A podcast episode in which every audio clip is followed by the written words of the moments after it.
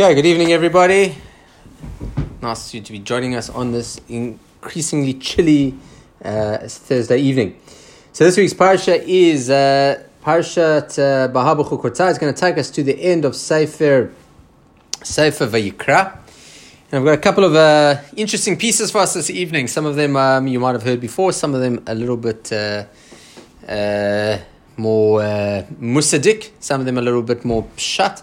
But uh, let's go with them. So the, the Pasha opens up and it talks about the laws of Shemitah, which is in essence the ideas of uh, the sabbatical year, that every year you got to you got to plow, plant, you got to sow your seeds, and uh, in the seventh year you got to allow the land to lie fallow. So this is something that Ada Yomazeh, they still do to this today in Israel.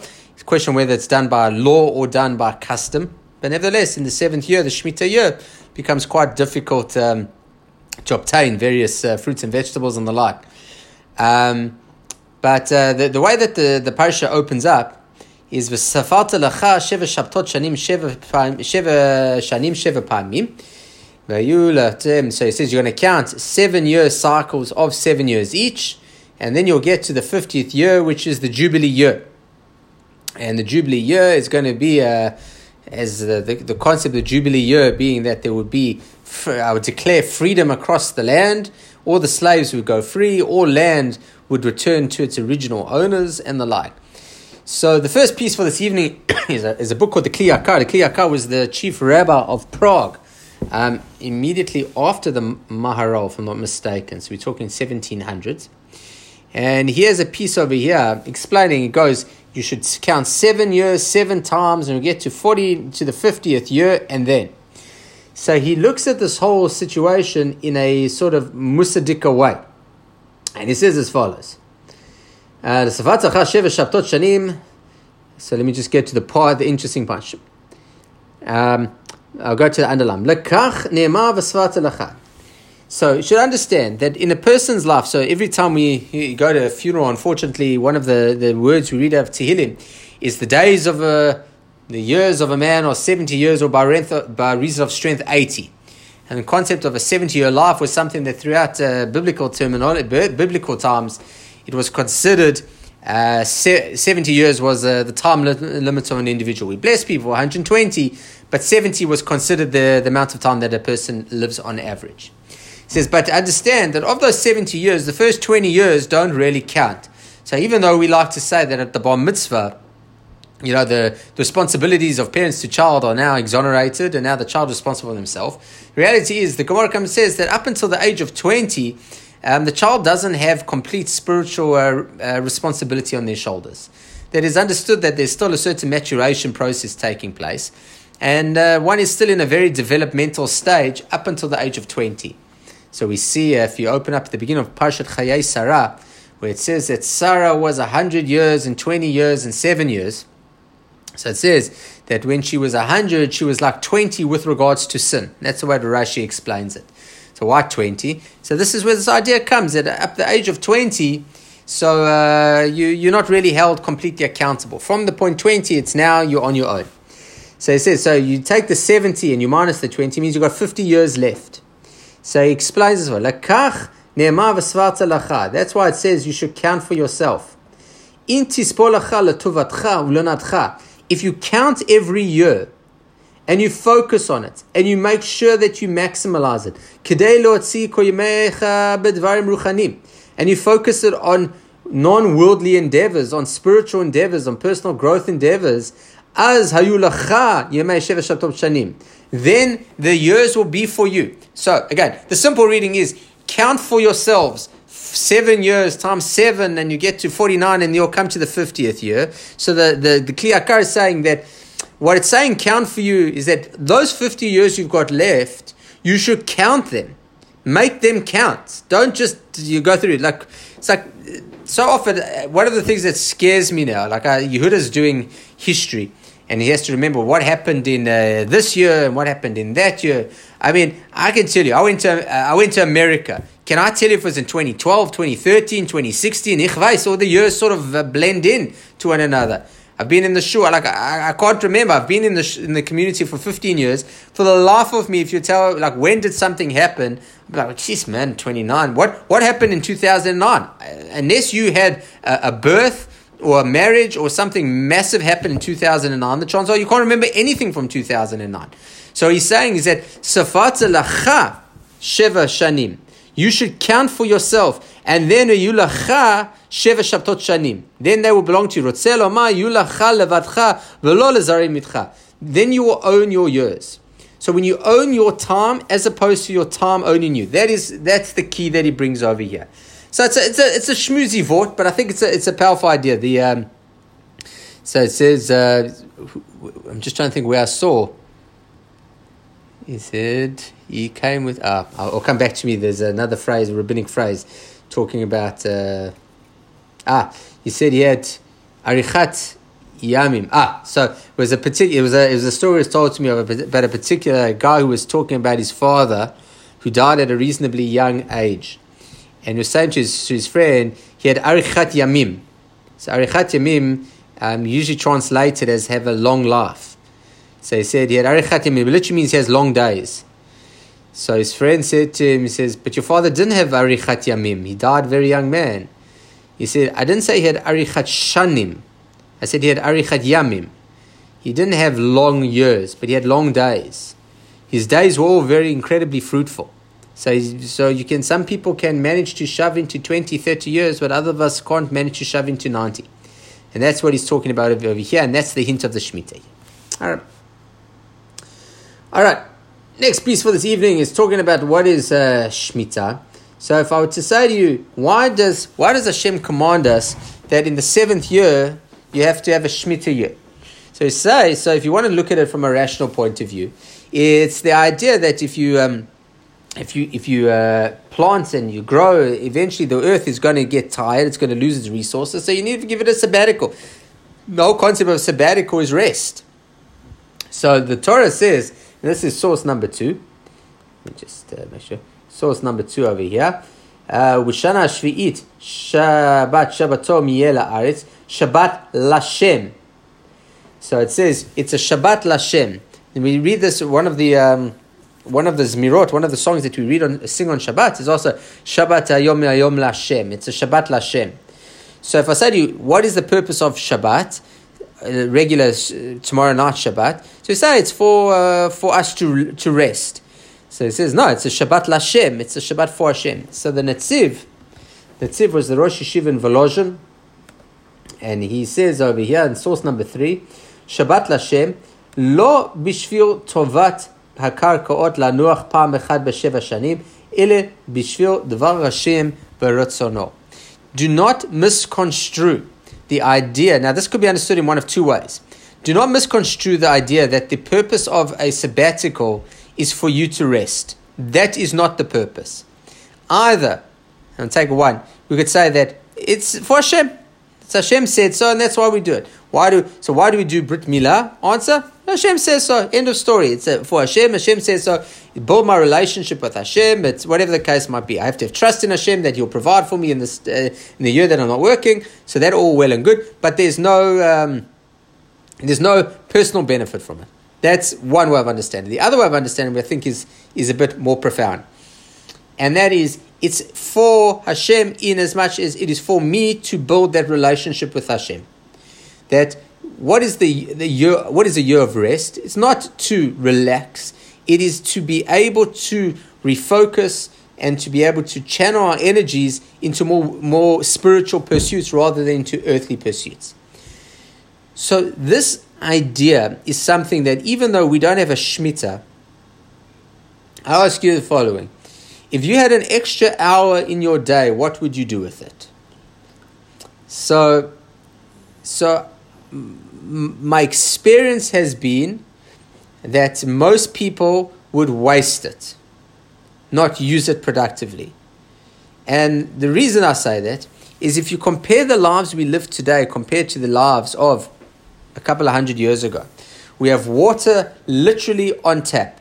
We have electricity. Um, we have machines that do the vast majority of the work. And we have so much more time on our hands than we've ever had before. yet we have, and, and as a result, we've had to invent things to do with that time. So once upon a time, we if you had spare time, you know what a luxury. The concept of, of free time was an absolute luxury. Now we say, what on earth am I going to do with my free time? So what we need to do is in, invent things. So that's what's called leisure. So entertainment and leisure have come to full free time. So if I gave you an extra hour of the day, what would it be useful? Would it be useful just more another hour of Netflix? So if that's what it is, so chava, what's the, what Hashem needs uh, the extra hour in the day so you can watch an extra hour of Netflix. The whole concept of relaxation of Hashem giving us time is to be able to dedicate it to constructive initiatives and ventures that we couldn't do because we're too busy. So uh, I heard this once in a shiur, but 18, 19 years, what? Yeah, but 18 years ago. It's when Tamar just got and I got just got married, and um, the Rav Rav Ari Kahn he spoke at our Chol uh, program. So he said, he, he quoted um, Fiddler on the Roof. He said in the song, If I was a rich man, what would be the best part of being a rich man? I don't know how well you guys know the, the song, but what is the best part of being a rich man? Is you have the time to sit and open up all the books and to be able to learn. And, and, and that's, I think, what Shabbat Lashem means. A year where we're not working is a year that is an unbelievable opportunity to develop, you know, to, to be able to develop greatness, to be able to do things that we couldn't do before. It's interesting, as, as Corona lockdown went in, one of the things, call it a productive things, that a couple of productive things that I saw come out of it. Number one, the Bunnings DIY section completely sold out. All of a sudden, people were doing home improvements that they never had time to do, but now they've got time, so they've been doing it. But something was even more interesting. So I, I, I went riding the other day and I snapped my chain. So ordinarily you go up to the bike shop and you wait 10 minutes and he fixes your chain. I went to the bike shop, it took him five days to fix it. He said he's never had so much work in his life. He's never been busier before. So everyone all of a sudden has taken their bikes out of the sheds and everyone's riding bikes because no one can do anything. So, okay, that's, that's something positive that's come out of it. But that's the idea over here of it's a Shabbat Lashem that that year is supposed to be dedicated to Hashem, to building up spiritual, uh, spiritual uh, productivity initiatives. All right. Carrying on, we are now in source number four. So a large part of Sefer uh, of Pashat Behar is going to talk about um, people hitting hard times. So the uh, weekday um, halachas that I've been talking about have been going through the laws of interest, which are learnt in this week's parasha, the prohibition of charging interest. And uh, the whole idea behind that is that when you see somebody who's uh, down in their luck, they're having a hard time, so you've got to be able to uh, help them out. You can't uh, turn your back on them. So one of the mitzvahs that come out is uh, lo tonu. Says uh, number four here, lo tonu ish et amito v'yiratem elokecha ki ani Hashem. So you should not oppress um, any member of your people, and you should fear Hashem, your God, ki ani Hashem. So the word lo tonu is usually understood in a uh, financial context, and it refers to um, financial abuse, either by ripping somebody off or taking advantage of somebody. But that is lo tonu means. But uh, Rashi understands it over here in in the just uh, sorry, I'm just I'm getting good with these pens and pencils. Lo tonu ishitamito Kan hizel onat dvarim. The word tonu does not mean here only to rip off, but to tonu means to oppress. So it says, what is the oppression here? This is not financial oppression. This is onat dvarim, is verbal oppression. שלא יקנית איש את חברו ולא יישאנה עצה שאין הוגנת לו. You should not upset people, and you should not give people bad advice לפי דרכו והנאתו של יועץ. Do not give people advice that is in the benefit of the advisor rather than the advisee. So the one element has a, a general financial uh, prohibition. So if I'm giving you advice that I know is not good for you, but it's good for me, so that's a financial one. But in the first one, the Torah prohibition. So, um, you know, it's like I like I like you know men do things differently. Like you know like this. Women are a little bit more. Um, uh, well, I, I love that you don't mind wearing anything when you go out. You don't care what people think. Yeah, that sort of uh, comment. Yeah, I tell you, uh, uh, one of the greatest insults. It's always meant as a compliment. Know, you've lost so much weight. You know, which is an inference of saying you used to be huge, and I noticed that you were huge, and I thought to myself, geez, you're huge, and now you're not huge anymore. Now, is that a compliment or an insult? So most people take it as a compliment, but it can be incredibly insulting. Know, um, and, and, and the ideas of harm that we can cause with words, we've got to be so careful. Even if our intent, or not even if our intent is really sincere and honest and, and, and, and pleasant, we just got to be careful with what we say. Um, one of the, the onat varim, best case of onat varim. Um, uh, so when you Jew, has anyone put that foot in your mouth before? Um, how about this one? So, what do you do for a living? Actually, I'm unemployed. Are you married? Do you speak? So, do you have? Are you married with kids? No, I'm still single. How many kids do you have? No, we can't have children. I mean, these this is onat varim. These are things where uh, innocent questions. You're sitting at a, at a, dinner party. You see a person who's in their I don't know in their forties, fifties, whatever the case might be. So, say, so, no, what do you do for a living? Like it could be the most painful, hurtful question in the world. You're not intending it to be, but that's what onatvarim is. And this idea, lot no, you got to be so, so careful with your language that you don't hurt people, whether you intend to or not. If you intend to, it's all the more so worse. But it says over here, V'im tomar. Rashi continues, and if you want to suggest, mi yodea in kavanti So who knows if I, like when I gave this guy bad advice, who knows that um, that, uh, that that was my intent. That's why the end of the verse over here says V'yaraita melokecha. Why does it say that you should fear Hashem your God? It says the person that you're taking advantage of, the person that um, you're hurting, maybe they they are unaware of the fact that you that was your intent, but I Hashem know. So this is the idea that our intention and motives are often going to be judged by Hashem even if we can get away with it. So we get, we often make comments um, about others uh, that are, are, are considered, uh, you know, when people talk, it's like, why did you say this? I was, I'm sorry, I didn't mean to insult you, offend you. And Hashem knows whether you did or you didn't. Okay. All right, source number five. So, um, how we doing time was? All right. Source number five. So if you're going to stop working, so I just need a bit of a drink. All right. So the idea is you're going to work for six years, and the seventh year, you're going to stop working. So your good question would be, what on earth am I going to eat? Either in the seventh year, but more so, what am I going to eat in the eighth year? Fine, in the seventh year, I'll be able to eat that from the sixth year. So the Torah says, "V'chi tomru manocha b'shana shvi'it." And should you ask, what on earth am I going to eat in the seventh year? We haven't planted and reaped our produce. Don't worry. I will pass my bracha on in the sixth year.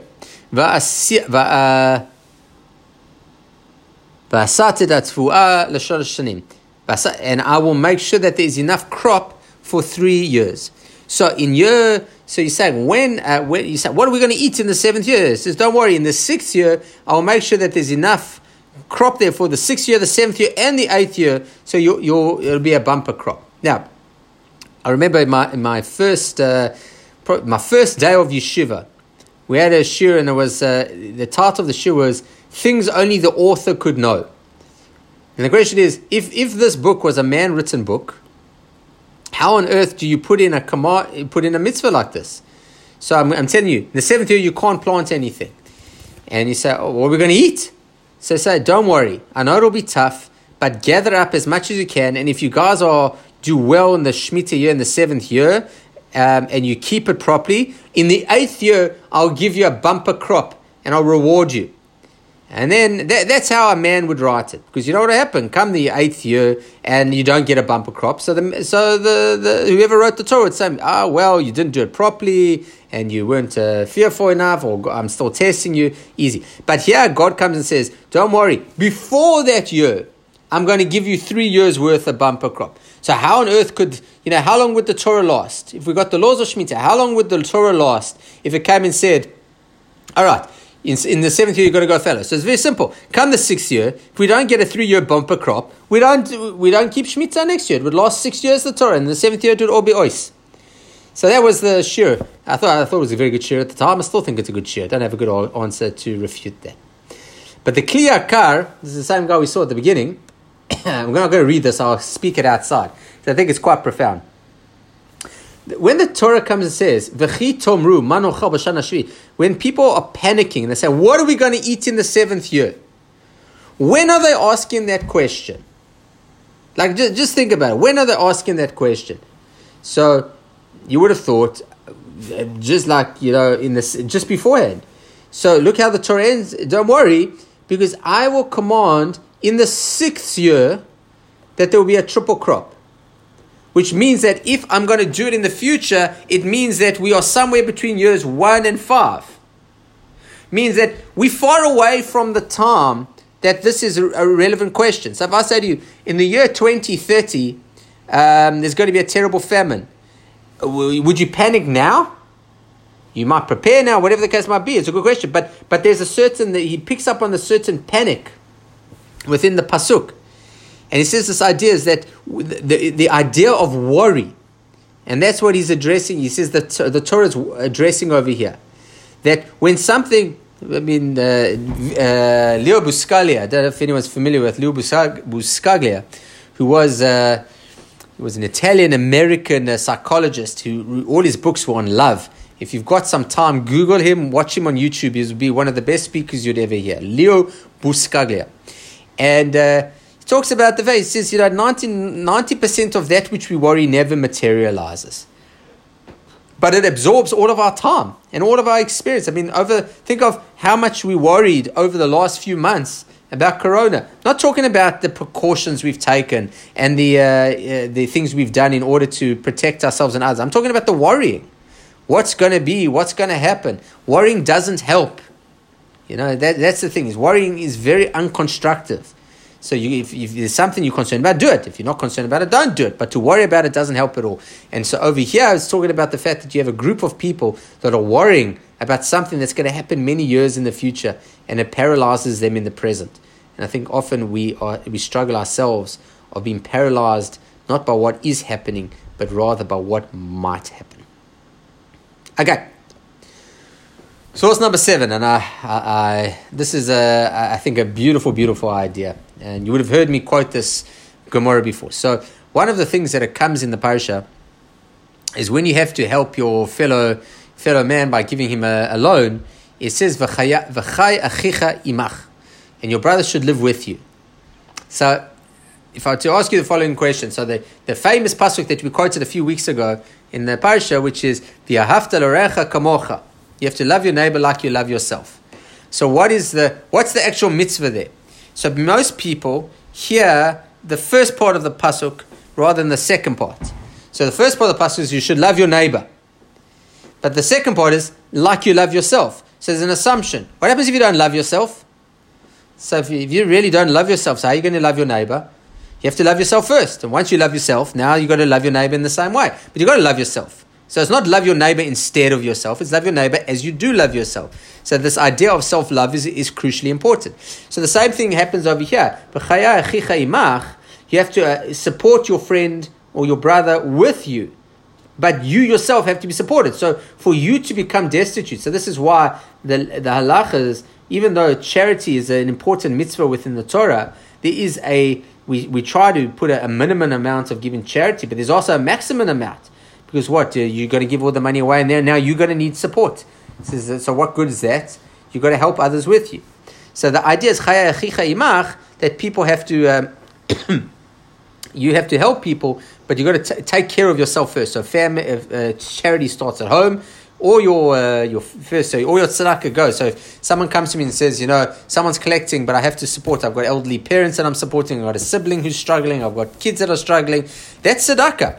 That's all tzedakah, assuming we're not buying Ferraris and the like, but assuming that we, we are paying rent and uh, medical supplies and the like, education. So that's absolutely tzedakah. And it's based on this concept of chayai v'chay achicha imach, with you.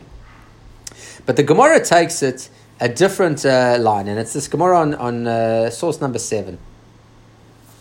Shnaim ayu mahalchim baderech. The two guys walking along the way. Ubiyad echad ma'im kitum shamayim. And one of them has a flask of water. Im shotim shnehem. If both of them drink from it, matim. They will both they will both die.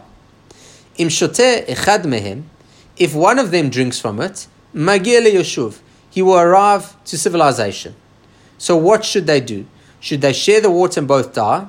Or should the one who has the water, he should drink it, let the other one die? So Darash ben Patura. So there's this gentleman named, this Rav named Ben Patura. To best of my knowledge, this is the only place in the entire Talmud that his name features. He says, Mutav sheyishtu shnehem v'yamutu. Better they should both drink together and both die. Rather than you should sit and watch the die, the death of your friend. So that's the one opinion. How can you allow him to die? So rather you should go down together. Maybe some miracle will happen, whatever. The, but you have to you have to do it together.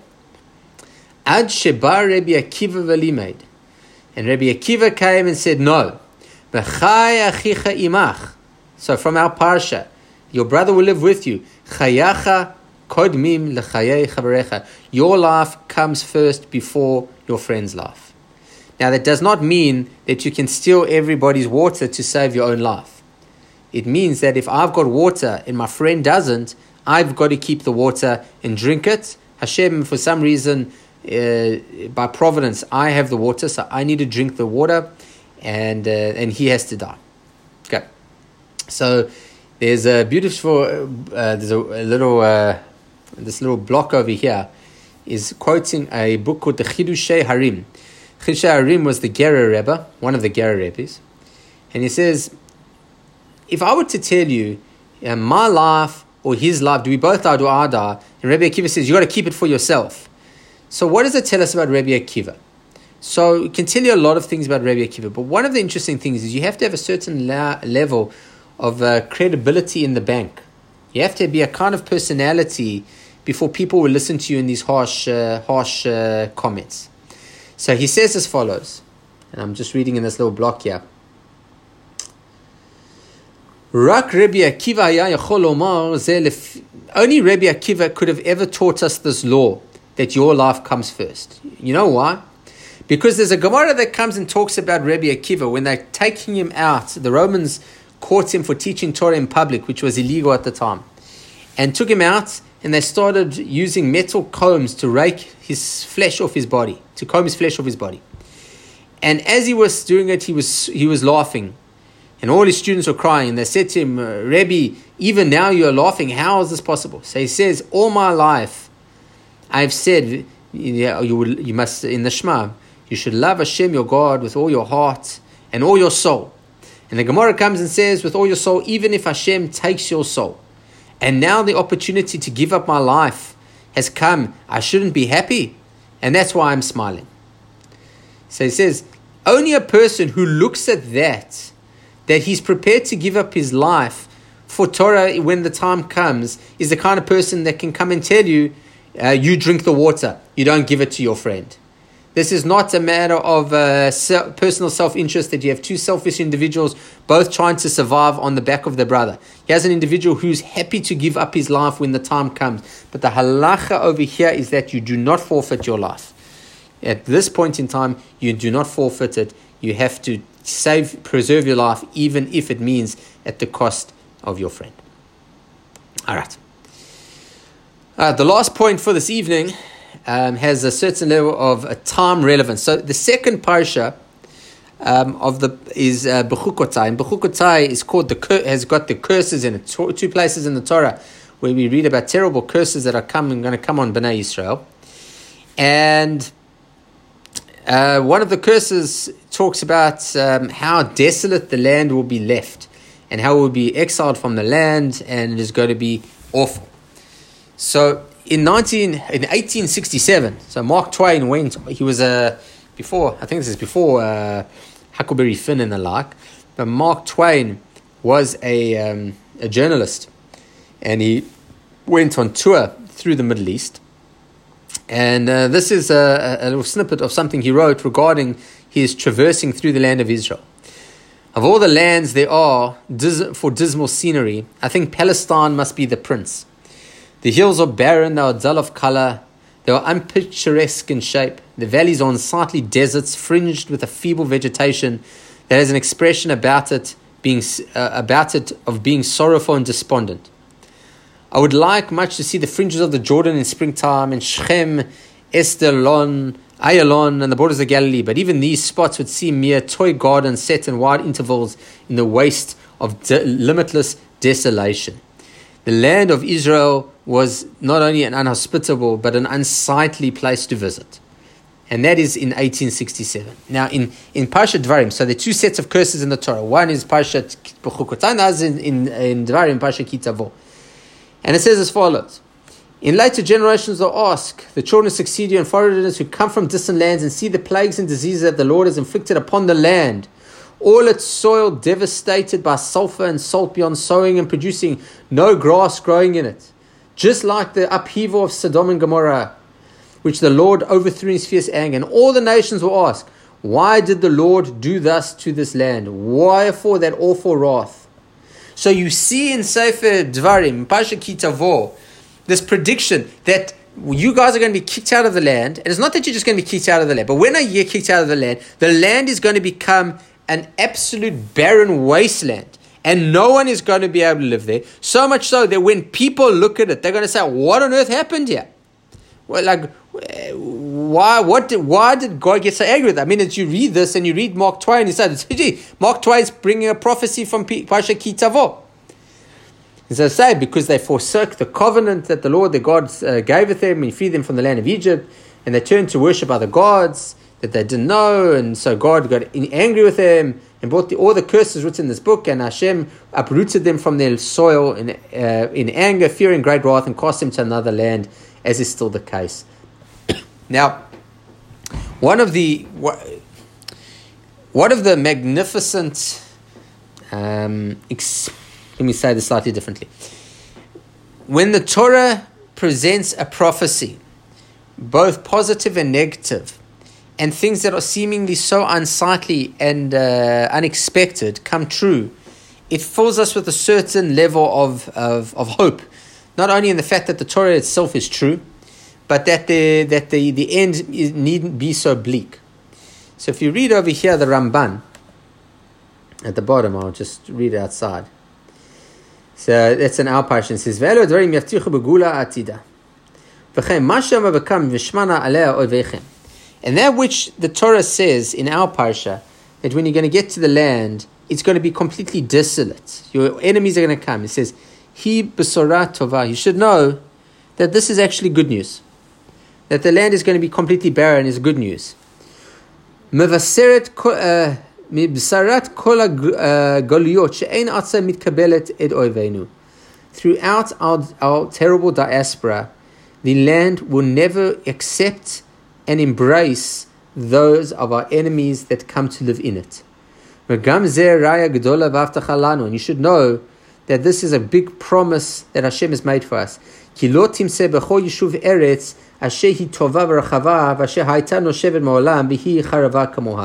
People will come through the land, they will see nothing more desolate and empty than our home, and they will be amazed by it.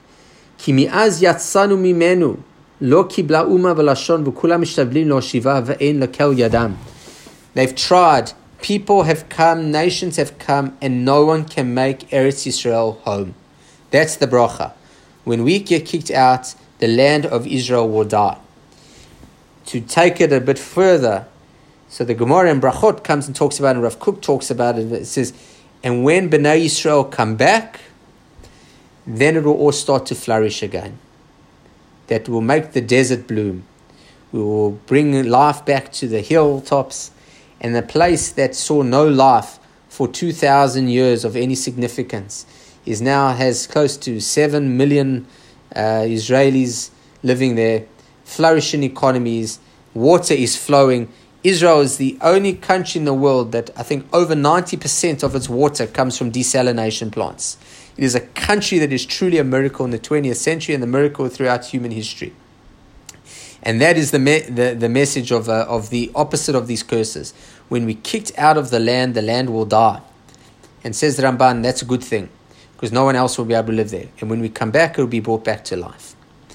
So, to, to that end, we are uh, celebrating this Thursday evening, a week from tonight. There won't be shiur next week for this reason. Is uh, it's Yom uh, Yom Yerushalayim. So Yom Ha'atzmaut, we celebrate the the return of a two thousand years of no Jewish rule to a return of Jewish autonomy in the land of Israel. And uh, on Thursday night, we will celebrate the return of Yerushalayim. That all of a sudden, that uh, Yerushalayim that was under, I think, 18 or 19 conquests. It's, uh, it's had 18 or 19 uh, different um, armies that have marched into Yerushalayim. The last one being the paratroopers in 1967. And the land is coming back to life. It's mamish tchiyat For people who say that is the resurrection of the dead, you take a people that walked out of the gas chambers of Auschwitz, built a, state that is now the, the, the iron envy of countries around the world, a real bastion of uh, democracy in a, in a very unhospitable place that not only is bringing technology to the world, but is bringing life to a land that was dead for so long. And so, to that end, wish you all good Shabbos. I hope you have a, a good Shabbat and uh, look forward to hopefully seeing you here in the new week. Please God, over the next few weeks, we'll be getting back to shul um, in some form or another. Not exactly sure who and how, but uh, please God, that's the plan. And I uh, wish you Shabbat Shalom.